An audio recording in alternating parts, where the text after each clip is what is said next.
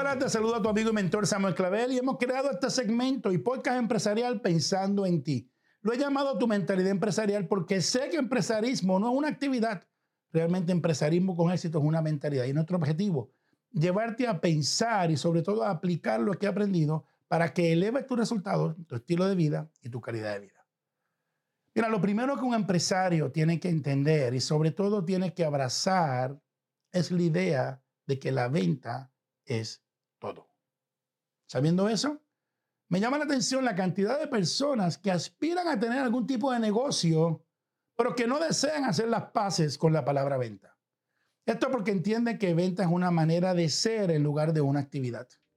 Muchos me expresan, Sammy, es que no me gusta que me etiqueten como un vendedor porque lo asocian con alguien pushing o agresivo. O hasta que no desean que piensen que ellos lo que desean es aprovecharse de sus amigos y allegados. Interesante, quieren tener negocio, pero no quieren ser vendedores. Déjame decirte algo. Todos desean tener negocio y emprendimiento, pero tiemblan muchos con esa palabra. ¿Qué tal si hoy te hablo de cinco elementos que debes de tomar en consideración en tu negocio que te garanticen, y escuchaste bien, que te garanticen que si los sigues, vas a lograr que el cliente acepte cualquier oferta o producto que tú tengas y sí, si lo quieres llamar de esta forma, termine comprando tu producto o tú vendiéndole tu solución. Para una venta garantizada, tienes que identificar y estudiar claramente estos cinco pasos infalibles para que una venta efectiva, eficiente y sobre todo sea permanente. Primer paso. El paso número uno se llama necesidad a cubrir.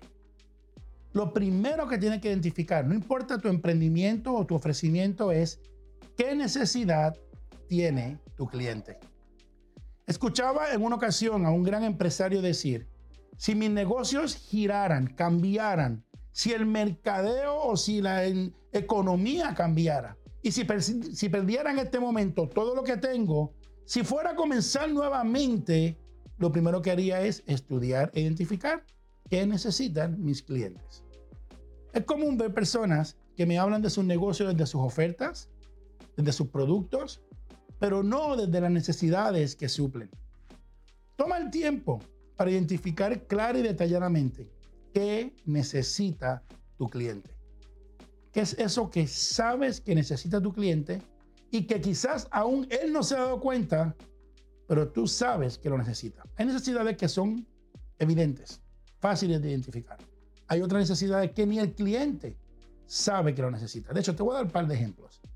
Uno de los más clásicos es esa frase de Henry Ford hablando de su auto y sobre las necesidades de los clientes, y leyendo sobre su historia, él expresa en un momento dado, si le llego a preguntar a las personas de ese momento sobre qué deseaban y necesitaban, me hubieran pedido un caballo más rápido, no un auto.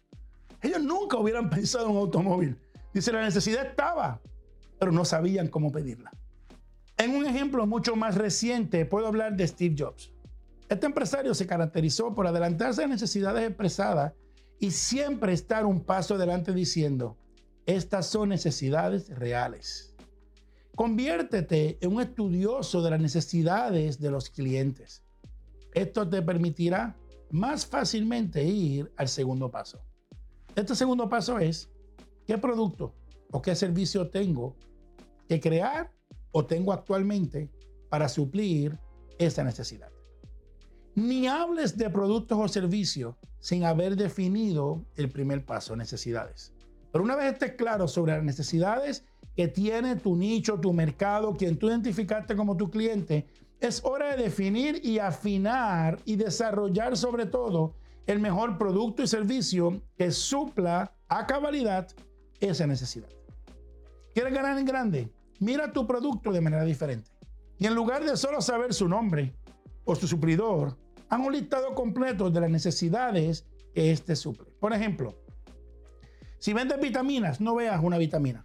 Identifica qué necesidades específicas, palabra clave, específicas suple.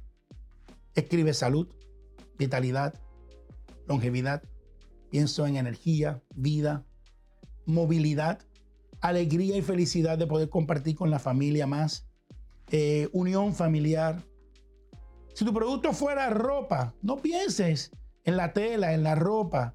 Piensa en imagen. Piensa en qué mensaje el que envía, el que brinda.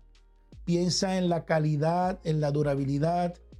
Piensa en la definición de colores, cada color que habla, que dice. Piensa en la autoestima de esa persona cuando se pone la imagen, su costo-efectividad, la inspiración. Piensa si lo hace sentir y ver clásico o moderno, innovador o conservador.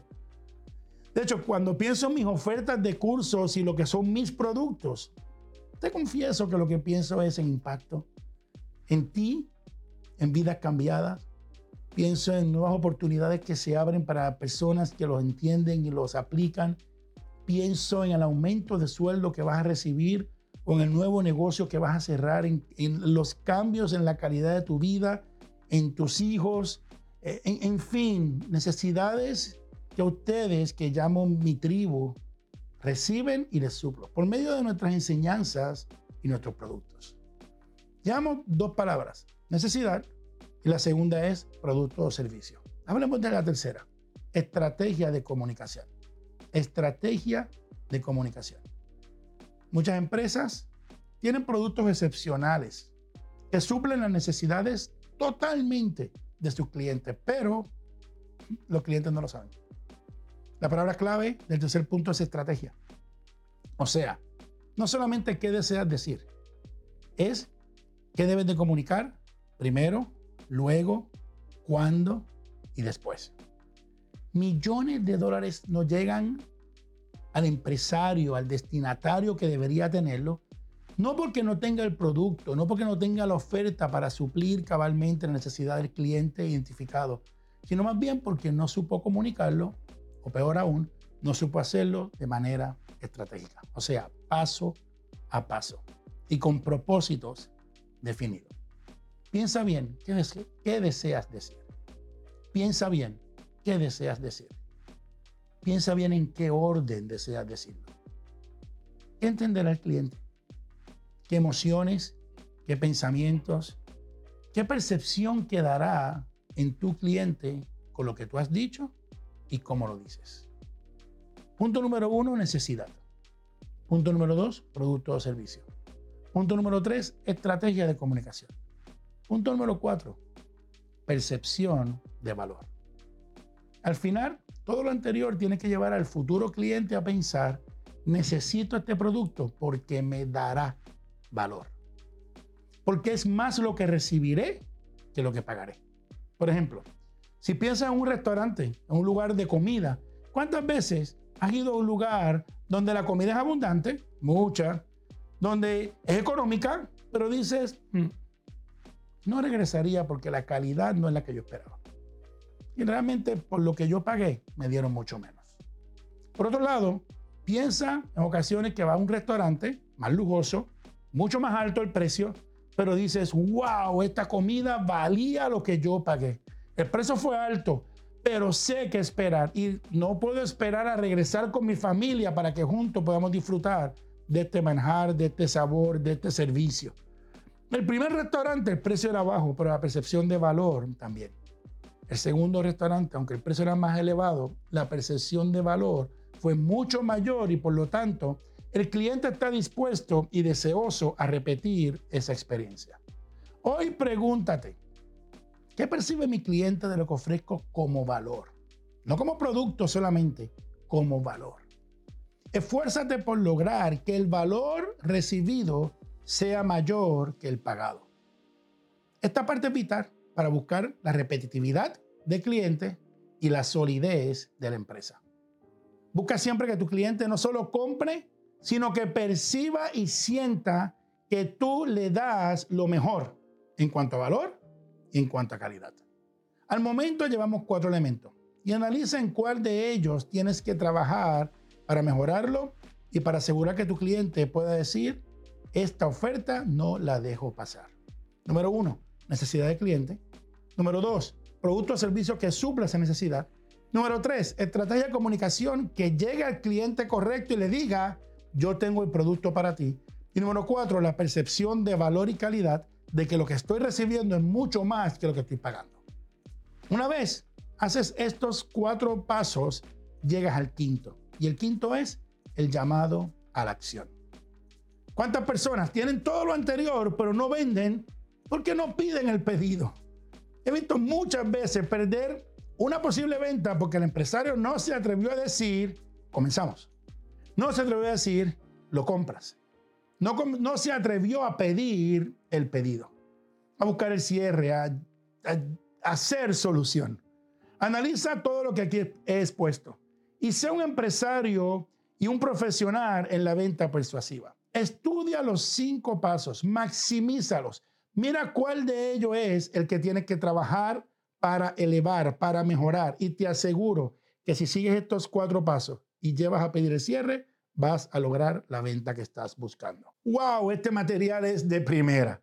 Compártelo con otros empresarios y amigos y mantente conectado con nosotros activando la campanita. Sobre todo, habla con otros sobre la necesidad y la disponibilidad de información de primera para desarrollar la mentalidad empresarial. ¿Por qué digo que es de primera?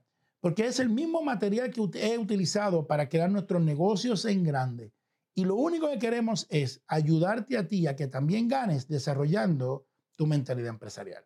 Se despide tu amigo y mentor, Samuel Clavell, y nos vemos en el próximo podcast, porque siempre buscamos crear lo mejor para ti.